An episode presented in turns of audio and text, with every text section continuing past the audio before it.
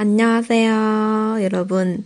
好，那经过我们前两轮的学习啊，第一次是以句句子为主，第二个呢是以对话为主的这么一个形式来重复学习了一些句子，还有呢新学了很多的知识点，不知道大家有多少掌握了呢？那么从今天开始啊，嗯，哈哈老师就带着大家来回顾复习一下。 啊，当然不是原文啦，原文就太没有意思了。我们学点更实际的。那么，先今天我们来看几个句子。一般学韩语的时候会从什么开始啊？见面问候，一些常用表达。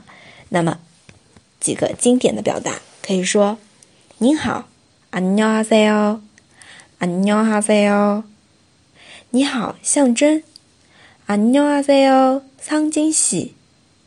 안녕하세 요， 상진 씨， 这样子加名字后面我们可以加个씨。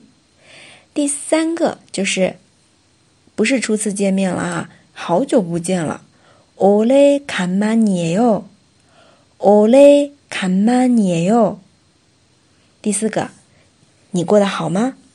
잘지내고있 죠， 잘지내고있 죠。 托你的福，很好。 덕분에 잘 지내고 있습니다. 덕분에 잘 지내고 있습니다. 민준이나 민수 씨는요? 민수 씨는요? 我也很好. 저도 잘 지내고 있습니다.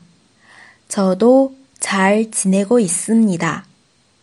非常好.잘 있어요. 잘 있어요. 还是老样子，그냥요그냥 요， 不太好，별로안좋았어 요， 별로안좋았어 요。 好，我们回过来看一下，前面有说到，名字后面可以加个系，表示对对方的尊称，比如说王丹，王丹喜，韩梅梅就是韩梅梅喜。 这样子就是表示对对方的尊敬了，可以直接喊人家的名字。第二个呢，在好久不见这个互相问候的时候，问你过得好吗？可以说托你的福，dog bu ne，dog bu ne，过得很好。잘지내고있습니 다， 잘지내고있습니 다。 那么反问对方，明珠你呢？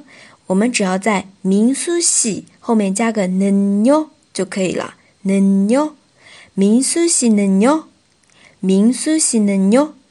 那如果问王丹你呢？王丹系能哟，王丹系能哟。好，还有第三组说的是就那样，还是老样子，可娘哟，可娘哟。第四个不太好。별로안좋았어 요， 별로안좋았어 요。